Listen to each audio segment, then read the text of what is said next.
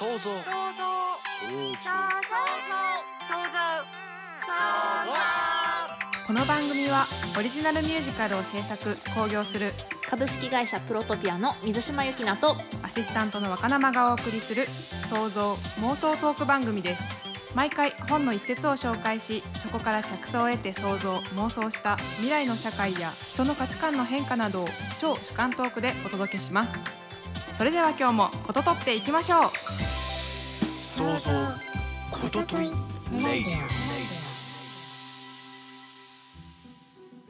皆さんこんにちは。創造ことといラジオアシスタントの若生です。株式会社プロトピアの水島由紀奈です。前回は愛する人を見つめることとは結局は孤独を知ることであってそしてきっと自分を知ることになるのだという一節から愛にはいろいろな種類があると気づかされるお話の想像妄想を広げてお送りしました。今回はどんな一節でしょうか？取り上げた一節を教えてください。はい。今回の一節は眠りたいって思うでしょ？う眠ることの心地よさって不思議です。なぜ私たちの意識は意識を失うことを望むのでしょう？です。今回も式シリーズの冬から取った一節になります。えー、この冬はあのずっと聞いてくださっている方々はご存知と思いますけれども、すべてが F になるという小説に出てくるマガタ式っていう先生がいるんですけど、その人が起こした事件の真相を紐解いていく春夏秋冬っていう4部作の中の冬という本で、本の概要は、生と死、そして時間、すべてを超越し存在する式、体裁の成熟と到達、式四部作、美しき完結編。それでも人は類型の中に夢を見ることが可能です。式はそういった。生も死も時間という概念をも自らの中で解体し、再構築し、新たな価値を与える彼女。超然とあり続けながら成熟する天才の内面をある殺人事件を通して描く。作者の一つの到達点であり、新たな作品世界の入り口ともなる4部作完結編という一大大作の完結編ということですね。春が幼少期で、夏が思春期ぐらいね。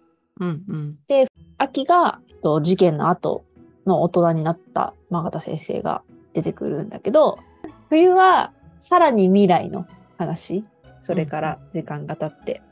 うん、で、前回の放送で、冬がやばすぎるって私がもう言いまくってたと思うんですけど。言ってました。もうなんかね、ただの殺人事件じゃないんだよね、もはやね。そうですね。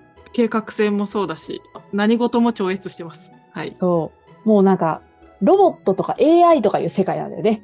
まあ、最初から AI っていうのはあったけど、思考の超越だけじゃなくて、また具現化していくみたいなところがすごい壮大なね、ストーリーだよね。そうですね。未来、そうなるのかなって思いましたし。うん。なんかそこが、またロボットとか人工知能とかなってくると、と人間ライブラリに近いところがあって、うんうんうん、なんかこっちに寄ってきたみたいな ああなるほどなるほどそうかそうかびっくりしちゃったって感じかなはい。また人間ぐらいの話になっちゃったけど、はい、今日の一節ですね。はい。今日の一節はもう一回読むと眠りたいって思うでしょ？眠ることの心地よさって不思議です。なぜ私たちの意識は意識を失うことを望むのでしょう？で続きがあって、意識がなくなることが正常だからではないですか？眠っているのを起こされるのは不快ではないですか？っていう文章で、うんうん、これ、真形先生のセリフなんだけど、読んだ時に、本当確かにと思って、眠ってるのを起こされるのめっちゃ不快じゃん。なんで起こすんだよって。人間みんな思うと思います。うちの犬も思ってる。生物みんな思ってる。そうそうそう。私もう一生寝てたいぐらい寝てたいの。いやー、わかりますよ。で、マー先生はなんでこういうセリフ言ったかっていうと、うんうん、その生きてること自体がおかしいんだっていう話をしてて。うんうんうん、その、寝ているとか意識を失っていることの方が、私たちにとって正常なことで、生きて目覚まして何かやってることの方が、あの不自然なことなんじゃないのっていうことを、この説では話をしているんだけど、確かになって思って、うん生きてることが不自然っていうよりも、やっぱり眠るっていうことの重要性って結構高いなって思ったんだよね、改めて。でさ、十分寝たらいいと思うわけ。十分寝て、で、活動すればいいと思うのよ。7時間ぐらいとか、そういうことですか？まあ寝たいだけ。私大学の時にさ、4年生の時とか、もう講義週1しかなかったから、うんうんうん。もうすごい寝てたの。私のイメージだと結構シャコシャコ動き回ってるイメージがあるので意外です。ね、結構みんなに言われるんだけど、すごい寝るの。でもね、すごい寝てると寝すぎて頭痛くなってきて、うんうんで、なんかつまんなくなってきて、他のことやりたくなってきて、うんうんでいきなり作品とか作り出して、あの美術系だったから。うんうんで、1週間ぐらい、なんかもう勝手に昼夜逆転させたりとか、徹夜したりとかして、作り続けるみたいな感じだったのよ。だから、うん多分、やっぱ寝るっていうのって活動に必要なサイクルの一つで、その寝てる間に脳の中が処理されるとか、なんかいろんなものが行われているじゃない？うんで、毎日眠いっていうのはやっぱ眠る時間が少なすぎるからだと思うわけ。ああ日本人は特にそうでしょうね。うん。なんか今回これ考えたときに、まあ、例ええばなんだけど、この話と近い話って結構あって、まあ海外で好きな時間に好きなものを食べてたら痩せたみたいな特集とかあったのよ。ダイエットに成功したみたいな。健康的になったみたいなのがあって、ば、うんうんうん、なんかさ、眠たい時に寝て、食べたい時に食べて、人間のリズム通りに生活するのが一番いいんじゃないかなって思ったわけ。で、なんでさ、次の日眠たいかっていうとさ、夜活動しちゃうからじゃん。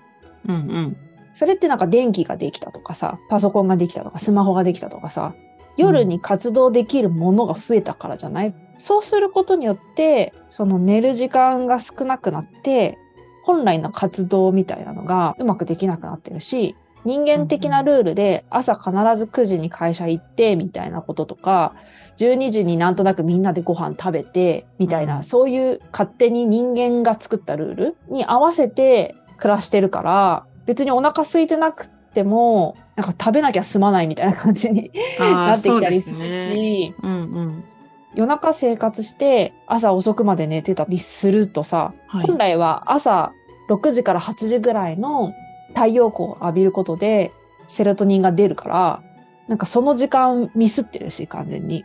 うん そうですね。だから社会のルールに自分の体を当てはめちゃってるけど、うんうん自分の体のルールに沿って暮らした方が健康でいられる可能性が高い。なんかそうじゃないのがいい人はそうじゃないようにすればいいし、期間で変えられてもいいと思うし、なんかね、そんなことを思いました。それこそ睡眠を良くするみたいな本を読んだときに、裸足で大地の上に立つと、足の裏から、あのー大地のパワーが吸収されるようになってんだって。へえ。これ別にスピリチュアルな話してるんじゃなくて、うんあの、マイナスイオンが入ってくるんだって、大地から。そうなんだ。スリープ、最高の脳と体を作る睡眠の技術っていう本があって、アーシングっていうんだけど、地表から人体の組織に自然の自由電子が露出した肌を通じて体内に入るんだって。で、それが入ってくると、コルチゾールっていう睡眠を妨害するホルモンを減少させて、うん眠りに誘ってくれるんだって。だから、アーシングを生活に取り入れようっていう章があって、砂浜歩くとか、ああ、なるほど、なるほど。大地から皮膚を通して自由電子が入ってきて、あの、その自由電子が体にいい作用を起こすとかがね、あるわけよ。うんうんで、うんじゃあ靴とはって思うじゃん。そうですね。靴って遠くまで歩けるようにするためのツールじゃない？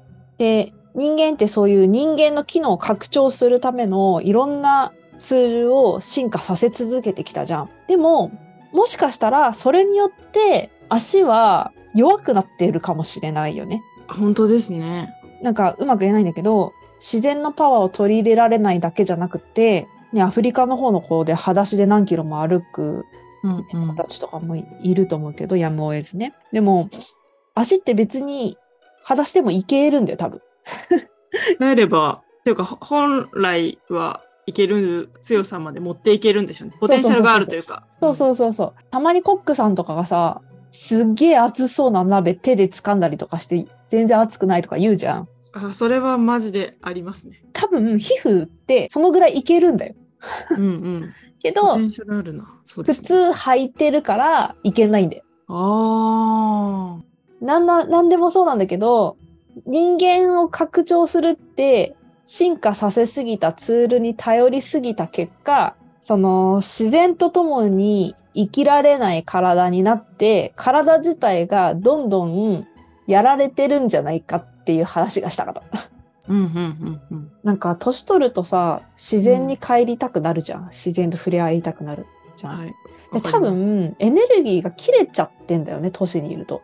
うんその文明の力を使いすぎなかったら朝日から取り入れるとか、その大地から取り入れるとかしっかり寝て万全に整えるとかうんうんできてたはずなのに、文明の中にいすぎた結果普通に充電できるものを勝手に遮って自分たちで、はいはいはい。で充電できなくなっちゃうからあそろそろやばいって思って 自然を求めに行ったりとか土いじりしたくなったりとかオーガニックに惹かれ始めたりとかすんだよ多分ああ、なるほどな。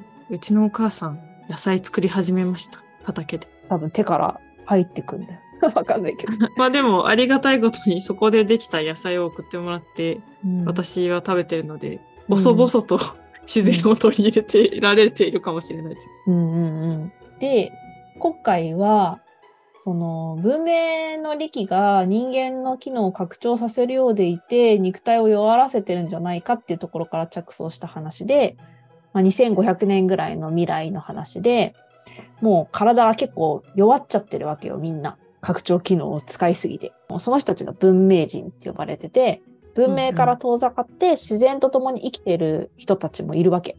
でその人たちを文明人は野蛮人って呼んでるの。やべえ奴らだ。野蛮で、卑しくて、みたいな感じで、うんあの、もう自分たちから遠ざけてたのね。AI とかも使わないし、みたいな。で、ある日、あるところに文明人の女の子が病で伏せっていて、遠隔で結構治療を受けてたんだけど、それなりのね。うんうんいよいよ病院で治療しなきゃ手に負えないってなって、で、病院が搬送しようと思ってヘリを飛ばすんだけど、その日、大嵐とかになっちゃってヘリが来ないのよ。うんうん。で、車で行くっていうルートもあるんだけど、そのルートは野蛮人の居住地域を通らなきゃいけないから、あの、危ないと。まあ怖いですよね。文明人からすると。だけど、お父さんは女の子のために意を決して車で病院に向かうんですよ。なんだけど途中で何者かに襲われて金品盗まれちゃって、でお父さんが目離したら女の子もいなくなってる感じで、まあ、大公開みたいなところが冒頭なんだけど、10年後にその女の子が超健康になって戻ってくるんですね。おお。で、実は襲ったのは貧しい文明人で、まあやっぱ文明の中で生きてるとお金がないと生きていけないとか、そうですよね。い いろいろあるんですよ。うん。まあ野蛮人って言われる人々は女の子をその人たちから助け出して自然の中で育てた。自然の中で育つことによって女の子はみるみる元気を取り戻していって最終的にその集団の長になって戻ってきて人間のために自然との共存を文化人に訴えかけるっていうような話はどうかなと思いました。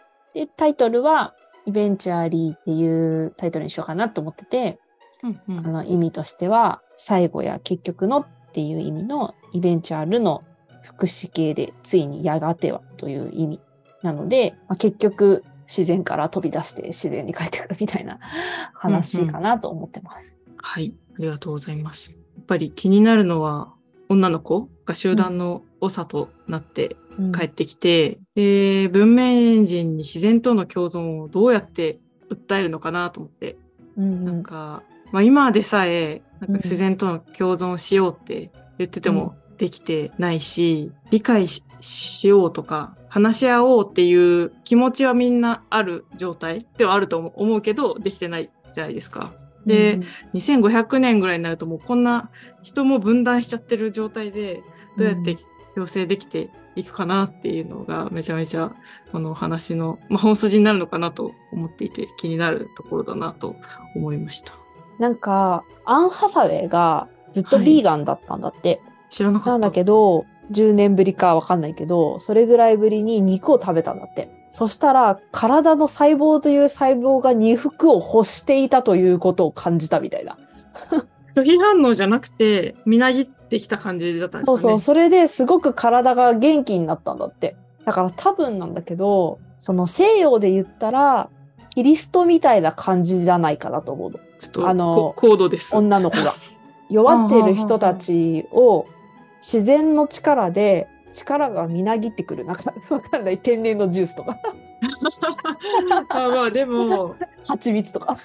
その理屈じゃなくて、そうそうそうそう。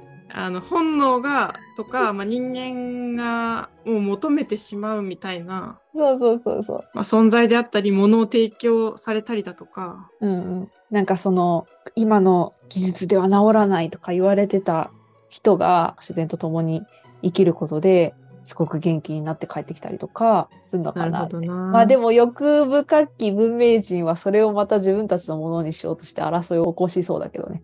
ああそうですね。でも確かに、まあ、医療も進歩してて、そこはすごい大切なことだし、素晴らしいことだけど、人間の生活が人間らしくなくなりすぎて治せないことっていうのは、うんまあ、確かに出てきそうだなと思うので、ね、みんなどういうふうに考えていくかですよね。また商売にしていくのか、もう歴史は繰り返さないぞってなるのか。そうだね。難しいよね、この手の話って。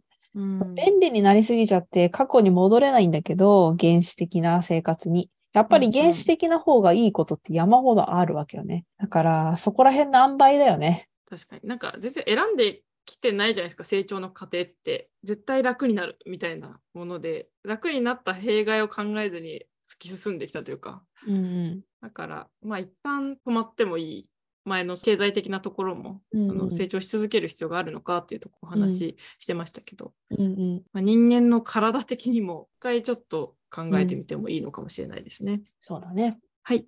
今日もいろいろと想像妄想できたのではないでしょうか。来週は岡田正夫さん、数学する体を題材に想像トークを繰り広げます。お楽しみに。想像ことといラジオは毎週木曜朝7時に更新予定です。ぜひフォローをお願いします。さていかがでしたでしょうか？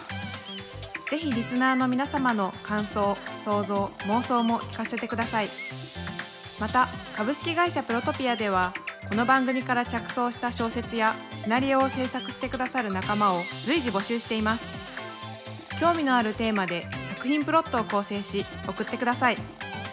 いずれもラジオの紹介欄にある Google フォームから受け付けています。お便りをお待ちしております。